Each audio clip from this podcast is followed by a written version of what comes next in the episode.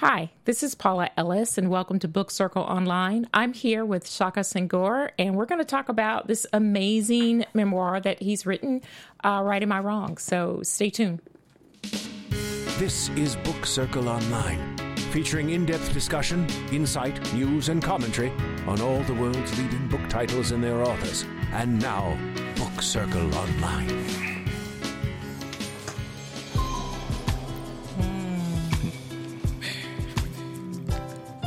Beautiful, right? Yeah, I love this song. Mm-hmm. Has a lot of personal meanings. Yeah. yeah.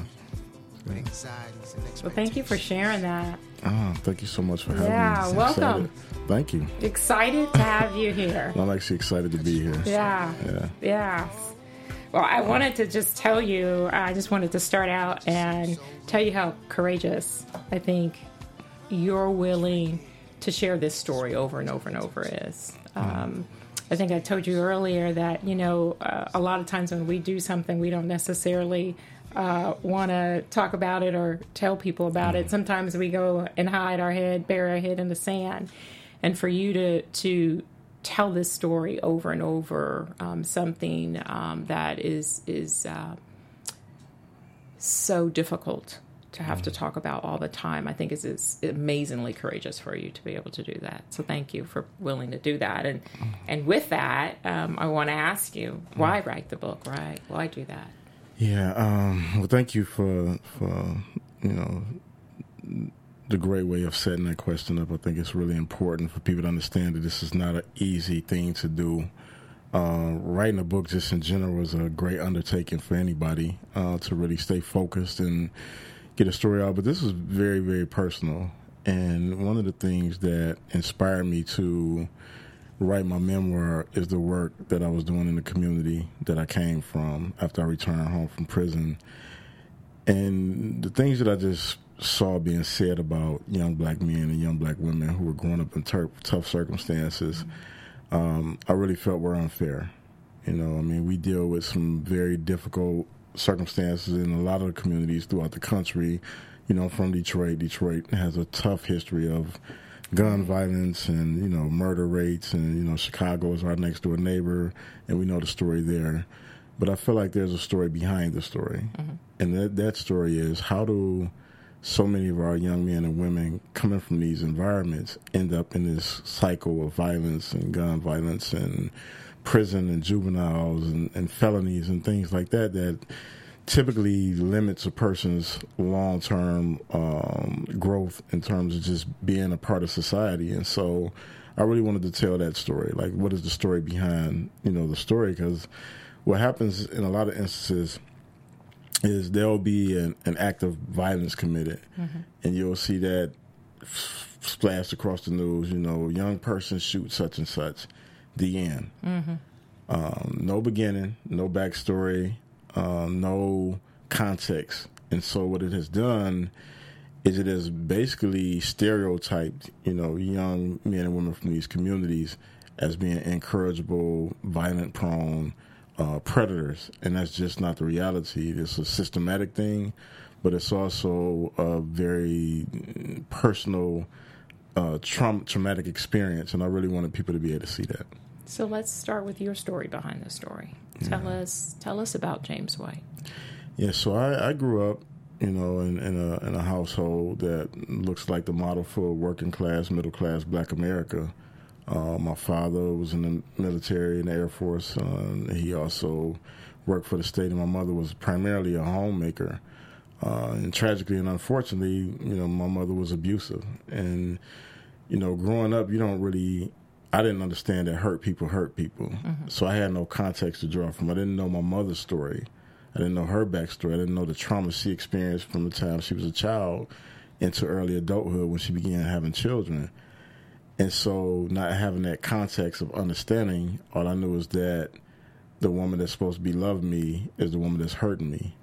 And so, I decided to run away. And, and when I when I made that decision, you know, I was a naive kid. You know, just thinking that somebody would just take me in and, and say, okay, this kid is smart, honor roll scholarship student. All he just needs is some love and attention and affection, and he'll be all right. And unfortunately, it just doesn't work like that.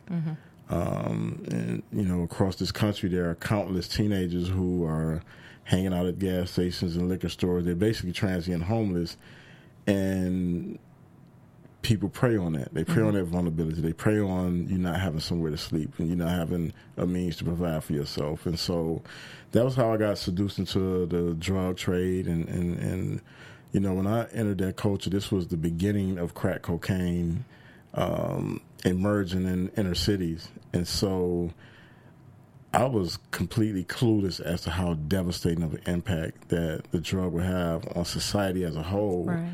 Um, in general, and then uh, what it would do to me, you know, specifically. And within the first six months, I experienced, you know, all the horror that comes with that culture.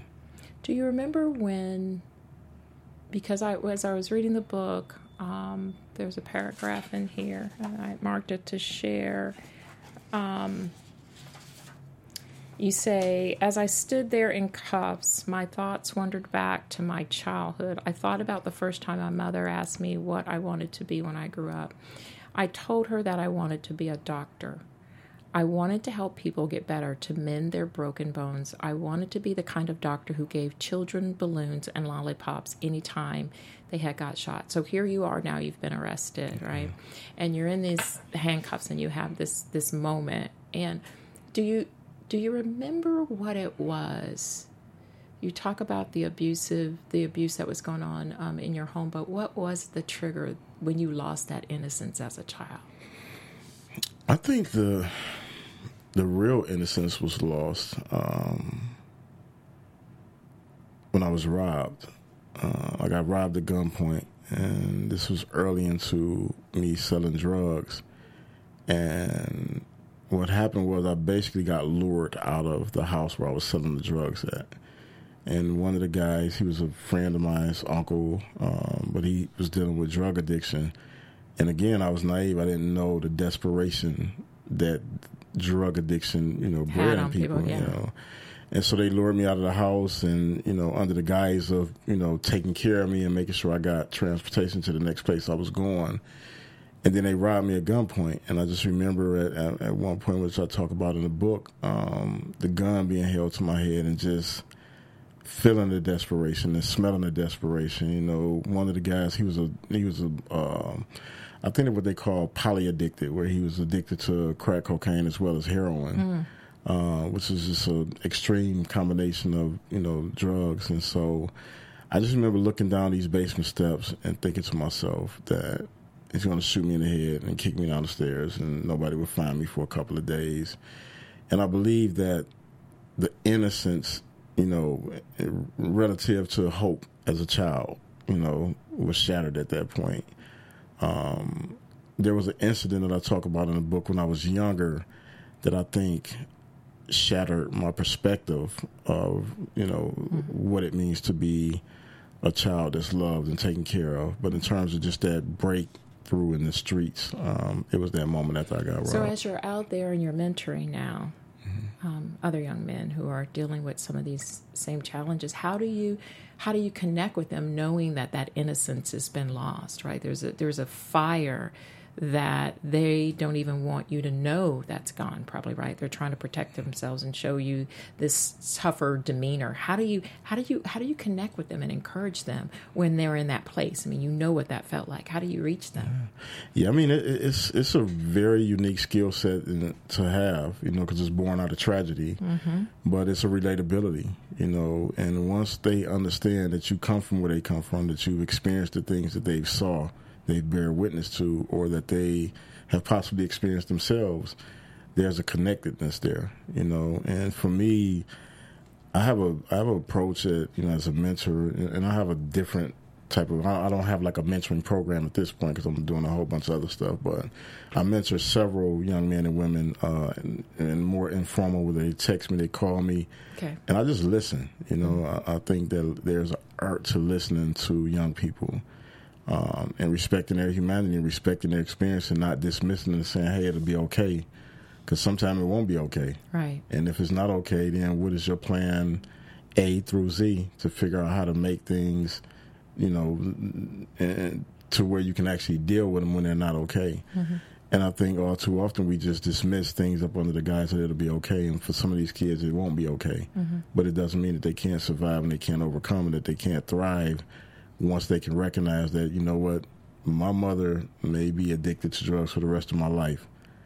However, there are things that I can do to ensure that I don't become victim to that. Mm-hmm. And so, in that instance, that's not okay. You know, it's not okay because you're up as a child. You're wondering if your mother's going to make it home at night. You know, um, but you have to figure out how do you make peace with that and then move forward in life. Um, and so for me, it's listening. You know, the artist listening. The artist being vulnerable and being open and, and really, you know, when I wrote this book, I when I decided to write it, I was hesitant for a couple of reasons.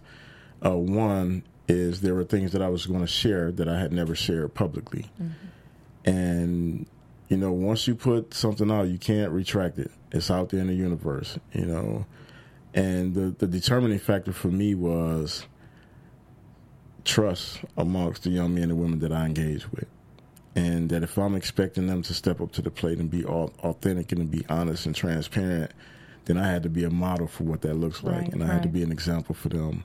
And so, you know, this isn't just my story, this is our story. You know, this is the collective story of thousands of young men and women uh, who have, you know, lost their lives in the streets, who have lost their lives to prison, who have been traumatized through gun violence. You know, this is when you're reading this, it's not just Shaka. You know, this is this is the young brothers and sisters that you walk past every day. Mm-hmm. You know, our mm-hmm. stories are intertwined, and so I knew that I had to tell the story. So tell me what you were thinking. I was reading about the sentencing, and tell me, tell me what goes through your mind when you hear that you could spend the next 40 years in prison? When I got sentenced, I, I just knew that my life was over. I mean, I was 19 years old. You know, and at 19 years old, you can't. You were a baby. Yeah, you can't even think two two weeks down right, the line. Right, right. Excuse me, let alone um, decades down the line. Right. And the only guaranteed part of my sentence was the 40 years. Uh, so I was sentenced to 17 to 40 years with the 40 years being guaranteed. Um, Tell me what that means, being guaranteed. So that means that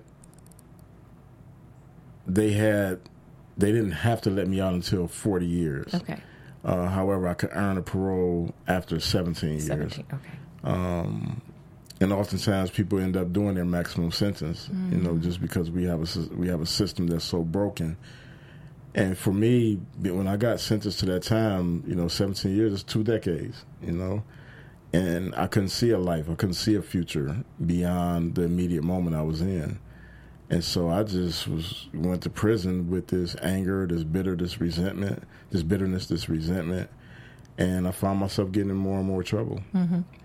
I saw, and I I saw, um, or as I was reading, you had um, seven years in solitary confinement, mm-hmm. and in my mind, I was like, and I think at one point, the longest stint was four years. Is that yeah, right? Four and a half years. That's that's it's like torture when you think mm-hmm. about twenty three hours a day. You're locked up with one hour. Um, yeah. In how does that? Tell me what you were doing. What was James doing at that point in time that was landing him in solitary confinement like that? Well, I broke almost every rule that they had in prison. um, which isn't uncommon. You know, you're you're young and you're angry and you're frustrated, and then you're dealing with this very racially charged environment, very antagonistic. Uh, you're dealing with officers who have no experience with you know inner city kids outside of the prison setting. Mm. So there's judgments you That's come in. Okay. You know, the racial dynamic is unbelievable. You know uh, the majority of the prison population where I was at was African American or Latino. Uh, majority of the officers were white, and so there was this immediate racial antagonism there. Um, some of it was we're from the inner city, officers from rural areas, and so you know judgments on both halves, you know. And so I found myself just breaking most of the rules that didn't make sense to me. It didn't make sense. I didn't typically follow along with it. And then there were other days where I just woke up and just didn't care. You know, I didn't care whether I made it out of prison. I didn't care what the consequences were of my actions. And so I found myself getting in more and more trouble. Uh, the four and a half year stint that I served was different, though. Um, Was that at the beginning of the seven years or towards the end that of the was seven? the end. So that, was the, end. The last okay. time I was in solitary confinement, I was in solitary for four and a half years straight. And at this point during my incarceration, I was mm, in a very different space. I was a, I was a leader in the environment.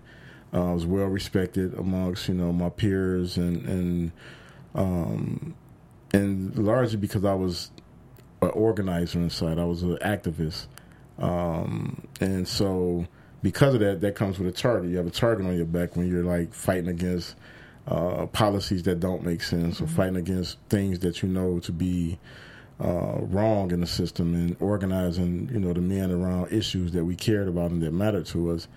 And typically, when you're that type of person who stands up for yourself and you know the laws and you know the policies, um, officers don't typically like that. And so there was an incident that happened prior to the incident that led to me being in solitary with me and this officer. We had got into it about his attempting to deny me access to a recreation yard. Mm-hmm. But according to the policy, I knew I was right. And so when I cited the policy and quoted it and made sure that I knew what I was talking about, that rubbed him the wrong way. And literally within a few days, we got into another altercation, and he crossed the line by pushing me. Uh, and then I punched him and beat him up really bad. And so they sentenced me to an additional two years in prison and four and a half years in solitary confinement. Wow. So now you're in. So when you went in for that last four and a half years, you know at that time it's four and a half years in solitary confinement, or the, do they just keep adding on and you think you're going to get out? How does that work? Well, the thing, part of the torture is part of solitary confinement is that they don't tell you when you'll get out. It's indeterminate. And so it's very arbitrary. It's up to the warden to start the process again. You release, then that goes to higher ups at um, in, in the system. So it's a it's a step by step process. It's it's so arbitrary. It absolutely you know it has no. And part well part of it is the the them not informing you. Part of that is the control part. You know because you're very dependent on them to decide when. And it keeps you guessing. It can get you, you know, very It's a frustrated. mental game. That's a, Yeah, it's yeah. very yeah. Yeah. and it basically breaks people down. Mm-hmm, so uh, when I went in, though, the warden told me that I probably would never get out of prison, let alone solitary confinement. So, you know, initially I was like, ah, let's just talk, and then I realized that I had a neighbor across the me- from me who had been in at that time. Um, I was that was I went in at two. Well, I met him in two thousand. So I had a year in, and he was on his 14th year in solitary. Um, and then there was another neighbor who was on his 10th year, and another who had did like 20 years in solitary. And so when the warden said that I probably would never get out, uh, I began to understand. why. we actually had a role that we call long-term solitary role because all of us had just Wow. been told we would be there forever. So. What's going on in your head day by day when you think you're getting out, you're not getting out, you think you're getting out? How do you mentally keep focus, keep your strength around you? You started, is this part of when you start the writing and the reading, or were you doing that prior to? Well, it was for me. Um, I was I was really fortunate to be literate, and so I had read books about, you know, why prisons themselves have been designed and what the intentions was behind designing maximum security and super maximum security. That's interesting. and solitary. And hmm. there was this one book I read called Cages of Steel, mm-hmm. and it basically explained what the intentional purposes of solitary was designed to do and what would happen to a person the longer you kept them in there.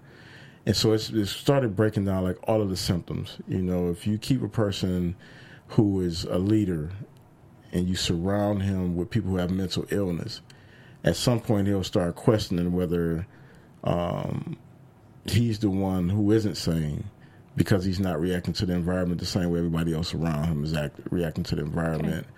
Um, cut off, cutting off communication, making it harder for you know the person to communicate, makes you more reliant on the officers, and in turn they tend to try to utilize that to manipulate uh, information out of you. So it's just all these different things that I knew going in. And so whenever I would feel myself questioning, you know, can I take one more day of this? you know, I would be reminded of the intentions behind solitary to break a person down. And I just was refused to break. You know, I refused to become another broken soul. And I saw so much brokenness in that environment. It's one of the reasons that I'm such an advocate for the abolition of solitary confinement as we know it today, uh, because the level of abuse for those suffering from mental illness is just unconscionable. You know, like, you know, we live in what's supposed to be one of the most civilized countries in the world, right. yet we are allowed the torture of men and women who have mental illness, like diagnosed mental illness and they probably make up 80% of who's in solitary confinement at any given time. And the level of desperation that I witnessed was just, you know, and a lot of stuff I, I couldn't even put in a book because I'm like, this is just, it's so raw, mm. it's so barbaric that, you know, I don't, I don't want to traumatize people. I want to mm-hmm. enlighten people. I don't want to like traumatize you, mm-hmm. but it's a high level of trauma happening in solitary confinement all throughout the country right now. But I think, I mean, I think what you share in your book is raw, and I think it has to be if you're going to continue to push for change, right? I mean, people need to really see yeah. what's happening inside there, and I think you do a great job um, in talking about that in the book.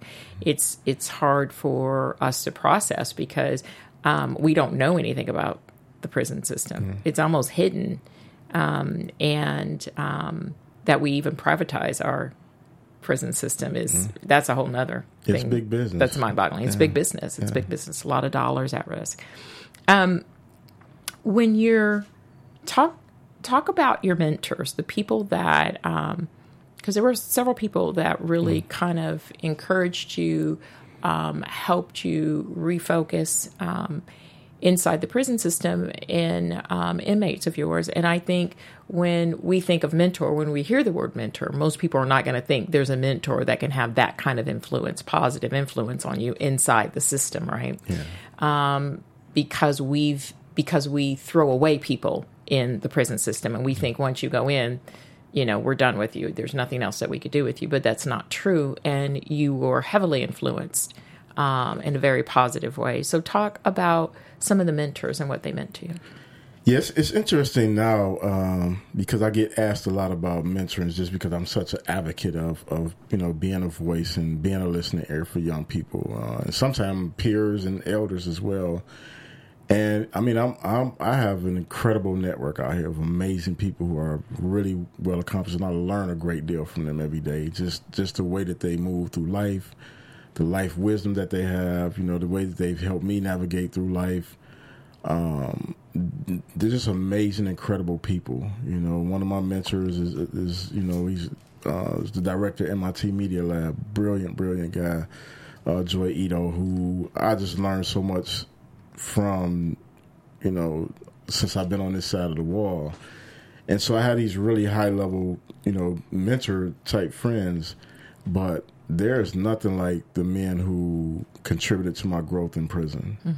You know, the, these men, and I'm and I'm very intentional about not calling the men and women incarcerated inmates or offenders or felons or whatever other politically correct name people come up with, uh, because I want to be very intentional about people acknowledging that these are human beings mm-hmm. who, at some point in their lives, made poor decisions, uh, and in some instances, they haven't made. They've just been accused of making poor decisions mm-hmm. that landed point. them in prison. Right but they're you know their fathers, their brothers, their uncles, and mm-hmm. you know aunts and mothers, and, and so I just try to acknowledge their humanity because they poured so much into me, and it wasn't it wasn't in this you know cute, neat, agreed upon way. It was mm-hmm. kind of like they recognized qualities that I had in terms of just the influence amongst the young guys. But I was getting in a bunch of trouble, you know, and they would come to me and just be like, you know, one day you're gonna get out you know, one day you're gonna get out and you can take those leadership skills and utilize them for the greater good. And I would be going on. I don't. I don't want to hear that. I'm, I'm dying in here. You know. And they would be very insistent that you know I wasn't going to die in prison, and that one day I would be able to utilize my you know natural abilities to you know have some meaningful impact. And I, I didn't want to hear it. Mm-hmm. You know, I didn't want to hear it. And what ended up happening is they discovered my love for literature. Can I ask? Can I interrupt and ask? Do you did you not want to hear it because you didn't believe in yourself? Did you not want to hear it because you didn't think it was possible? You weren't ready to hear it. What was that? What was that rejection? Was that protection? Were you protecting yourself? What was that? It was it was a combination of things. Uh, growing up with a father, for one, it was just hard for me to take instructions from another man when I grew up with a father uh, that I didn't always listen to. Okay. Um, but the other part of it was just hopelessness, you know, mm-hmm. not feeling like there was another side. You know, I was immersed in an environment where it was chaotic, it was brutal, it was, you know, opportunistic. You know, I didn't see any positive lights. I hadn't seen anybody who got out and did mm-hmm. something meaningful. I saw guys get out and come back. I saw guys get out and get killed, but I didn't see an example of what was possible. You know, only example we had at the time was the autobiography of Malcolm X you know, and so Malcolm died before I was born, so mm-hmm. that wasn't right. as tangible as like somebody actually getting out and, and, walking the path. So, you know, it was just resistance to the idea based on the circumstances that I was in, you know, and being young and just being in a moment and, and realizing that, you know, this is what I have to deal with right now. I can't think about what's happening outside, otherwise I go crazy, mm. you know, and mm-hmm. so I didn't want to hear it, but but what they did is they saw that I had this love for reading. Um, and one of the one of the guys he introduced me to to literature through little books that he had wrote. You know, and I mean I had read books before. I was you know a smart kid or whatever. Um, but I just read whatever was available to me. It wasn't like I was intentional. Mm-hmm. And so he saw, you know, he, he was sharing these books that he was wrote, and it was just like little short stories about his community and the neighborhood he grew up in. It was about the streets and drugs, and and then he introduced me to Donald Goines. Uh, and Donald Goines is probably the most famous, you know, author in prison culture. Like I don't care what prison you've been in, you've encountered Donald Goines as much as you've encountered the Bible. Um, and so once I began to read Donald's work, and, and Donald's a, a, a, amazing storyteller, like a brilliant storyteller. Like he brings you like so close to the street experience of the '60s and '70s uh, that it just engaged you in, in, a way that that nothing else. It engaged me in a way that nothing else had before. And so I ended up reading his whole collection, which was probably about 13 or 14 books. And what happened was we had to go into a special room to get these books mm-hmm.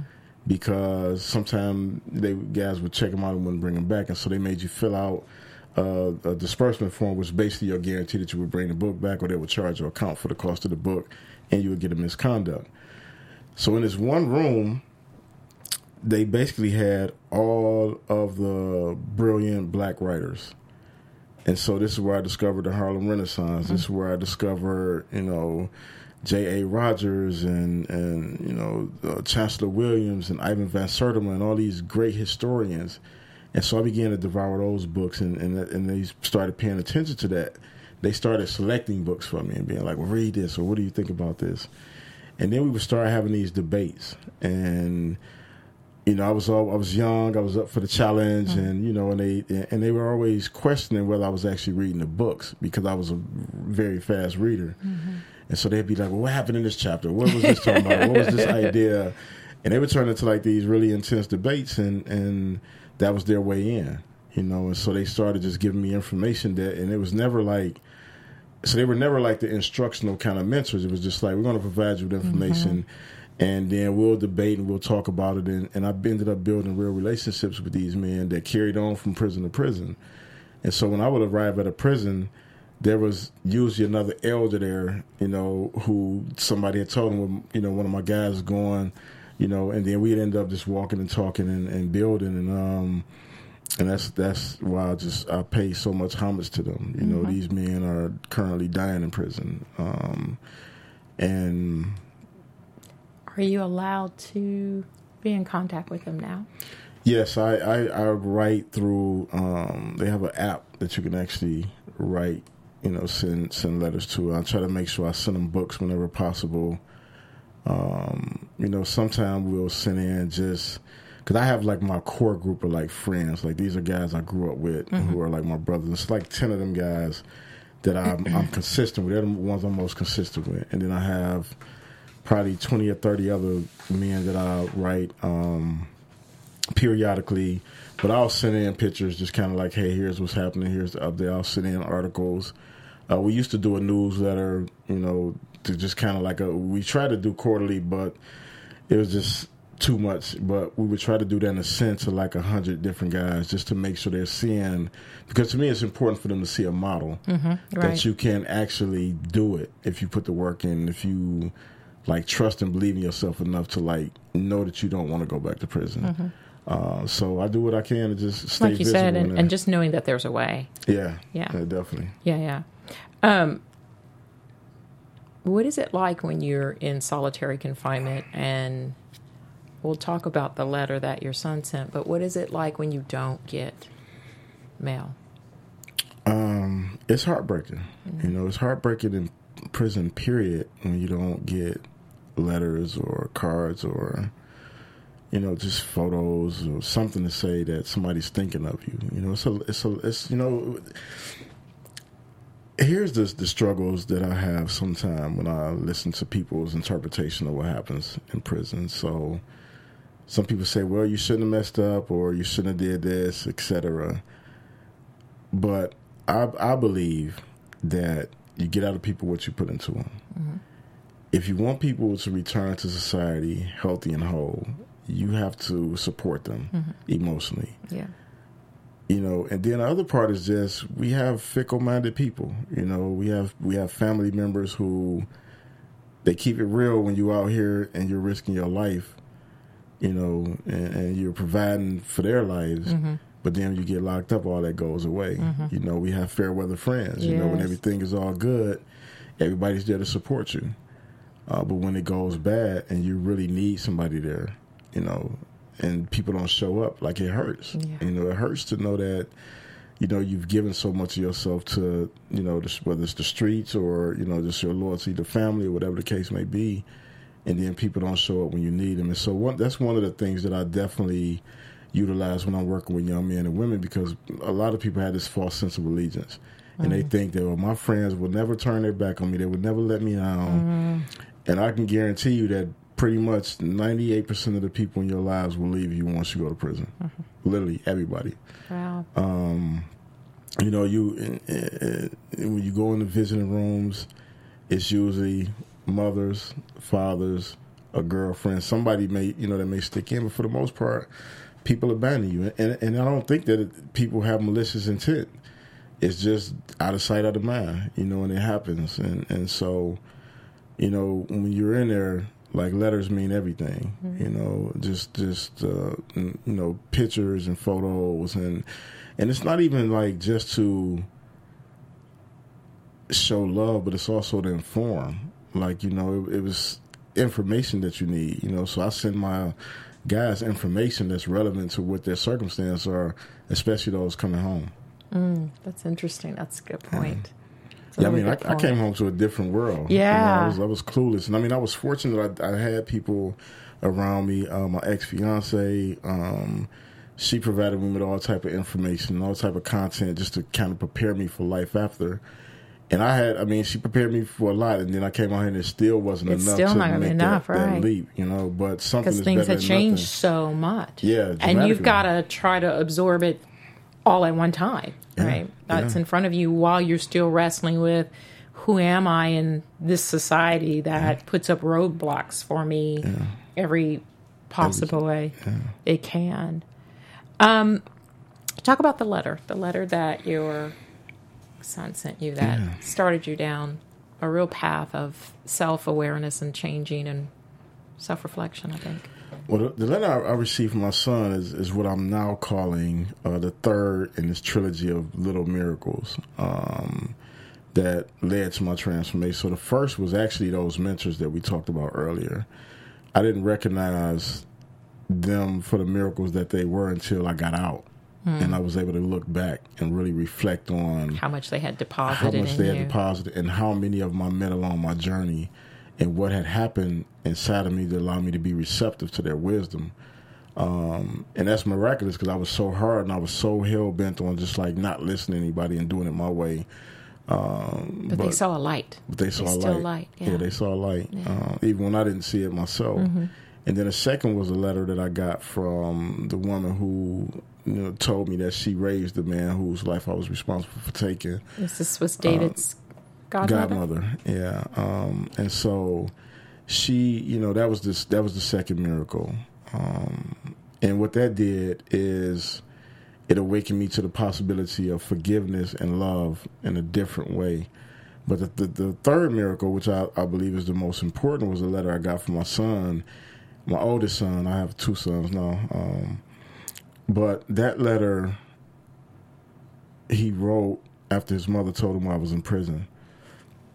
Excuse me. Um, and it was something about hearing those words from my child that shattered all the prison toughness, all the street toughness, and made me really recognize that I had a responsibility because I owe him a father. Um, and you know, Would you just share that with us? The letter. yeah, sure. Um, so in a, in a letter, you know, he said, "Dear Dad, my mom told me why you're in prison for murder. Uh, Dad, don't kill again. Jesus, watch what you do. Pray to him. You know." And Did you pray? You know what? I did. I meditated. Um, Did you believe in Jesus? I didn't. Uh, I'm not a religious person. I'm very spiritual, though. I believe in the principles and the morals and the values uh, that's attributed to Jesus. And you know, but I'm. I studied theology while I was in prison. I just concluded that religion wasn't for me, but spirituality is something I feel deeply about. Okay. And I think that there are universal themes in all of the scriptures, you know, whether it's the Quran, whether it's the Bible, the Dhammapada, uh, the, the um, Tao Te Ching, whatever spiritual books people, you know, uh, get their nourishment from. And I've read all of them, I've studied all of them, and I just concluded I'm not, you know, a religious person. But spiritually, the, the moral fibers that run throughout the course of these, you know, great doctrines are things that I, you know, try to apply to my day to day life. Um, so, you know, I have a very unique spiritual philosophy that's, you know, a reflection of the way that I live my life. You know, I think that the greatest scripture is the interaction between human beings in a real way, uh, and our interaction with nature and the earth. When you look outside and you recognize there's no limit to the sky, uh, I don't think there's no greater testament to you know our spiritual connectedness. And so, um, to answer the question, I wasn't in a space where religion uh, was a transformative, you know, thing about my life, and it's and it's kind of interesting now because that's what most people expect it to be, is that I had this come to Jesus moment, and it just wasn't like that, you know. Uh, but I- even though I wasn't religious, just the power of those words coming from my son, At the and at that time he he was, was about 10 years 10, old. right, You know, that was just mind blowing, you know, and it made me realize that I needed to do something different with my life. When the power as I listen to you say the words, the power of the innocence and what he was writing. yeah. children have a way of expressing themselves in such a raw, innocent way that makes you step back and go, wow. Mm-hmm. And to know that he wrote you in that way, uh, and that he was concerned about Jesus seeing what you've done, I thought that mm-hmm. was really very powerful. Yeah, I mean it's, it's profound. You know, when you when you think about just the wisdom of children. One of, my father told me something recently, in, in probably like the last two years. Uh, we were just having a discussion about fatherhood, and he said that we don't teach our children anything; they're here to teach us. And when I thought about that, you know, it's like no, we actually do teach. And I was like, no, he's right because even in the process of of imparting wisdom and knowledge or discipline to your children, there's a learning curve that you go through as a parent Yes. um, because it's so much mirrored back to you and so much that's Yes. reflected back through their So behaviors and and um, so you know just getting that letter was just a, a, a it, it it was the last thing needed for me to take that leap to the other side and it, it wasn't pretty though that's the you know the thing about this book uh, and, and what I really wanted to get across to people is that the process is not pretty. Mm-hmm. You know, it takes work. You know, it takes hard work. It takes intention. Um, it's not pretty on this side. You know, mm-hmm. it's been a. It's, I've been out for seven years, and there are things that I struggle with today.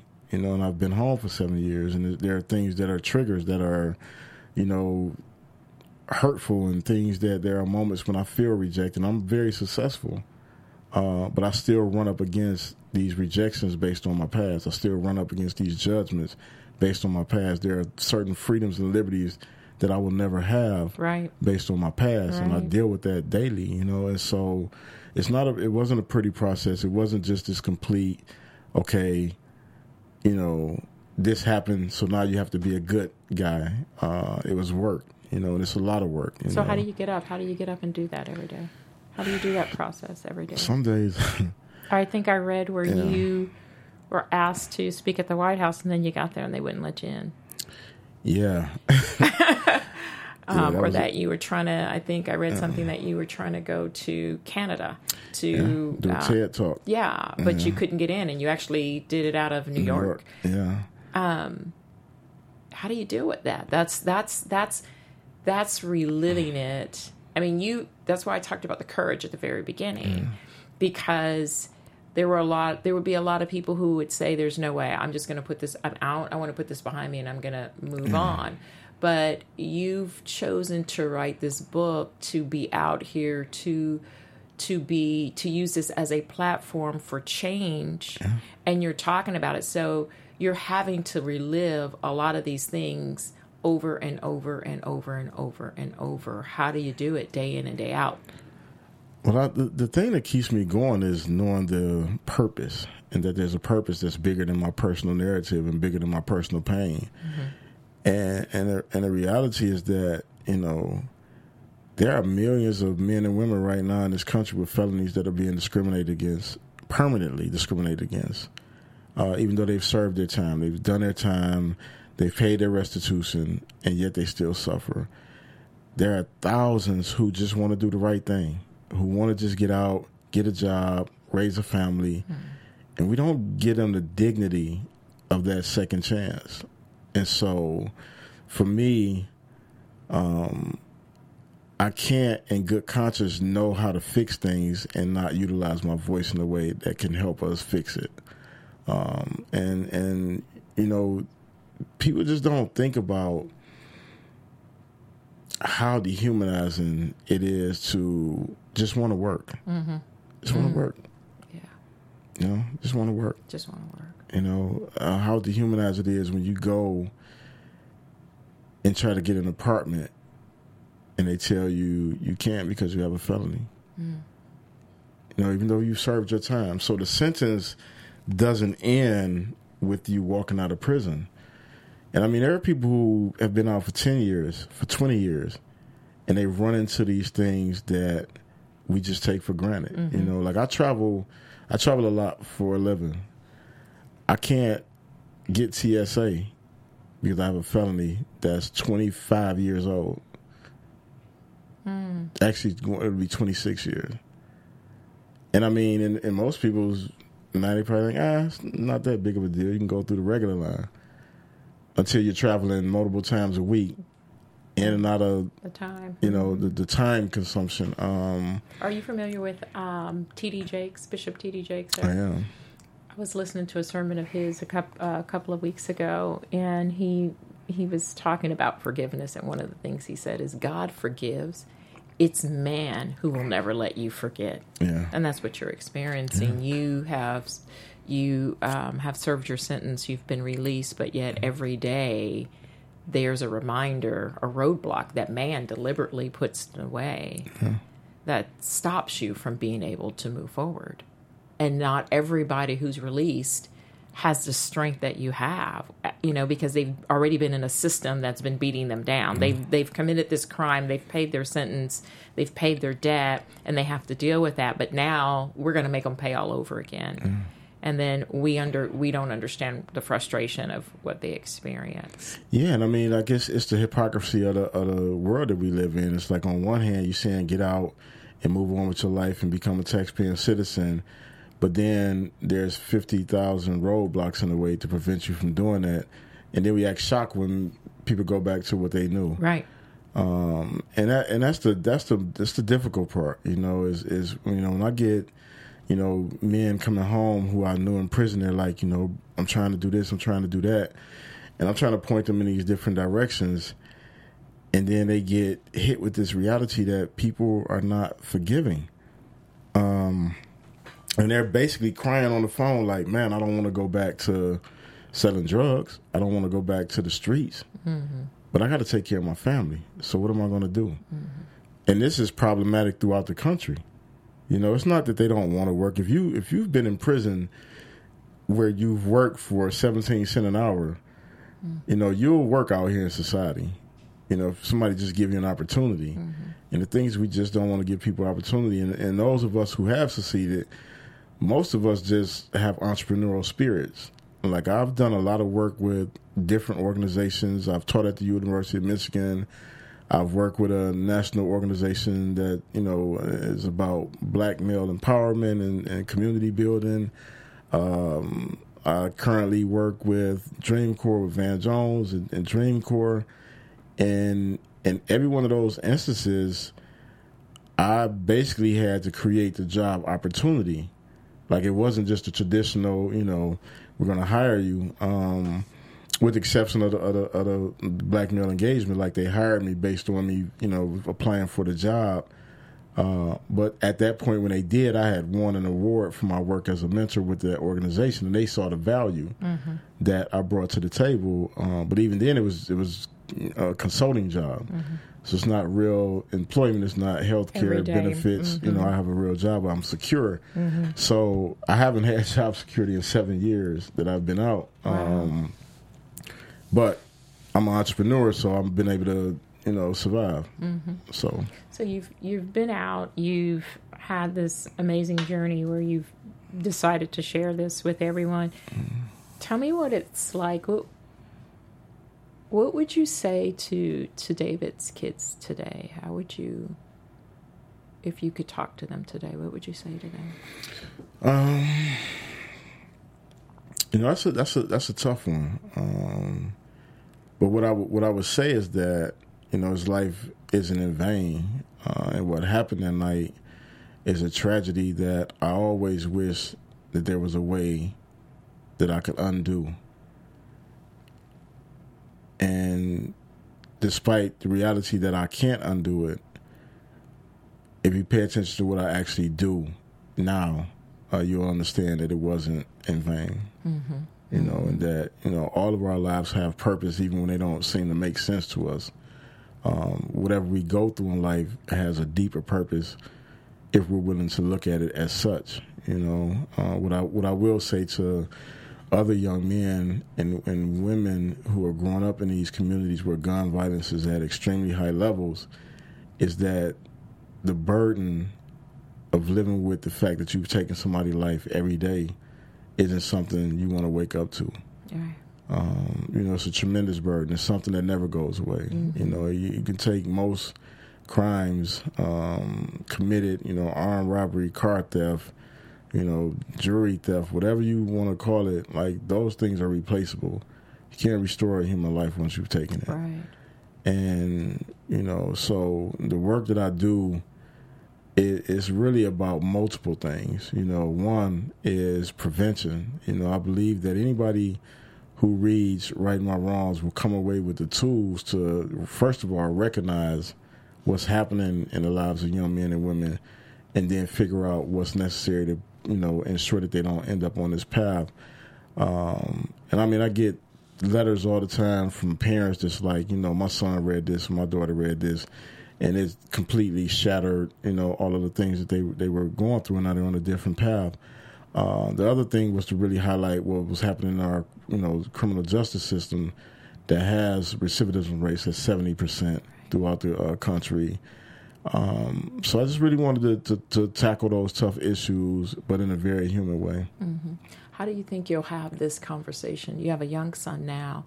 How do you think you'll have this conversation with him when he's older? Um, about what you've been through. How do you share that with him? You know, he, my my young son uh, Sekou, he's very precocious. He's child. brilliant. He's going to be brilliant. I've, I've already you. met him. He's like amazing at five. Um, But he he's such an integral part of everything that I do. You know, he he we we haven't shielded him from our past. Um, we haven't had to, you know, lay it out in any great detail. I mean, he's five years old, Right. but he's grown up alongside this experience. yeah. And so, you know, the, the biggest thing I feel like as a father, my responsibility is to protect him from other people's ignorance and selfishness. And, you know, people will say, you know, well, your daddy was in prison or your daddy was this, or your daddy was that. And so my responsibility as a father is to show up in his life in a way to where nobody can tell him anything about me that he doesn't already know. Yes. Um, and that he can be confident that his father is the man that will. that he knows you. Yeah. Right. Yeah. Yeah. That's good. so, That's good. um, And how's your son? How's your um, your older son? Uh, that's a very difficult relationship. You know, it's one of the collateral consequences of spending two decades in prison is that you can't repair um, those broken relationships in a short amount of time. You know, um, I, I personally believe that my oldest son is emotionally traumatized from the experience of me being absent from his life, and that that has played out in his life as as it currently exists. And you know, when I came home, I was hopefully hope, hopelessly optimistic that we would just have this great reunion and and you know ride off into the sunset as you know father and son. Uh, and unfortunately, it didn't work like that. You know, he has his own things that he's dealing with, and you know, I've tried to support him as best as possible as his father with a lived experience. Um, and it's just tough, you know. it- It's it's the it's probably. I mean, I have many parts of my life that I don't talk about often. Um, that are very difficult to deal with, you know, because I mean, there's no like who do you talk to Right. about being gone for 20 years, you know, um, Right. and they haven't lived it, they haven't experienced. So it's just a lot of things that I carry inside. Uh, that's one of them. Uh, the relationships with my two older children just didn't pan out to be what I envisioned them being. Uh, but you know, we're in contact. We talk here and there. Um, and I used to, I used to feel really guilty about it until I stepped back and was like, you know, he's a young adult, and I've done my part. I've did what I could. You know, I mm-hmm. can't, I can't relive the You can't past redo it, right? you know, but I did what I could to, you know, ensure that he had access to me and that, you know, whatever way we can kind of build those bridges, and it just hasn't turned out to be what I envisioned it to be. Can I ask about the relationship with your mom? How's that? Sure. How's that? Um, The relationship with my mother is is interesting, um, and, but not in a and not in a bad way. I mean, when we talk, we're good. Uh, she definitely was hurt by the book. You know, she was hurt. I mean, sharing you know some of her painful moments. But once we really sat down and talked, and I just explained to her like it would be an injustice for me as a mentor to not be honest about what I experienced, and it wouldn't help anybody. You know, and I told her I was just like, you know. I'm, you know, I know that obviously this is hurtful for you to hear about, you know, how I felt about the abuse. I'm like, but I'm really putting myself out here. I'm talking about, you know, a murder I committed, and you know, um, and so you know, we we navigated our way through that, um, and, overall, I think we're okay. You know, we'll never have that, you know, mother son relationship dynamic, and I've made peace with that. I understand. So, what is some of the the work that you're doing on um, criminal justice reform? What would you like to share? What would you like for us to know? I know there's a goal to try to reduce the population. Is it by 50 percent by 2025? It's kind of the goal. what's what's something important there that we need to know that we or, or that even we can do that would make a difference? So it's a few things. So I just want to. Um, so I was the director of strategy and innovation for an organization called Cut Fifty. Uh, I'm still a, a collaborator with that organization. I no longer hold that position, and my my role within the work that we're doing now is really that of you know storytelling, narr- you know, cre- sharing narratives of other men and women who have got out, who are living, you know, successfully and, and contributing members of society, but who are still running up against all these impediments. And so my role is to help humanize the issue. For years, all we heard is statistics and data: 2.2 million men and women incarcerated. um, you know, high recidivism rate, but we really haven't saw the human side of that. And so, uh, my work is really now leaning more in a creative space of storytelling and really amplifying uh, the humanity of the men and women inside. But what I what I believe that people can do immediately is first of all understand what the system in your community is like, because every state has a different prison system. Uh, if there's an opportunity to go inside and volunteer, I highly encourage that. Uh, understanding what policies and legislation may determine who gets out and who stays in, I think that's really important for people to understand. Um, helping to decriminalize mental illness, like we have so many people with mental illness in solitary confinement, being intentional about getting some transparency. Like we, we live in a society where our prison system is very clandestine. Like people do not know what's going on, and then they wonder why when their family members come out, they're broken and um, and have all these issues because we've basically fallen asleep on our watch. And I also encourage people to go out and see the film Thirteenth. Mm, like we're not- amazing Like it's on documentary. Netflix. If you don't have a Netflix account, you can sign up for the free seven day trial and then shut and it off shut it that. off. You need to see it. Yes, Uh, and it's up for an Oscar. Yeah, Oscar up for an nod. Oscar. Yeah, And- congratulations to Ava DuVernay on that. Yeah, Amazing. Check that check that documentary out and start discussions. Mm-hmm. You know, uh, one of the things that I think that Ava did brilliantly with the film is she didn't offer any solutions at the end. Right. She left it up for us to decide. And so I think it's enough work to go around for all of us.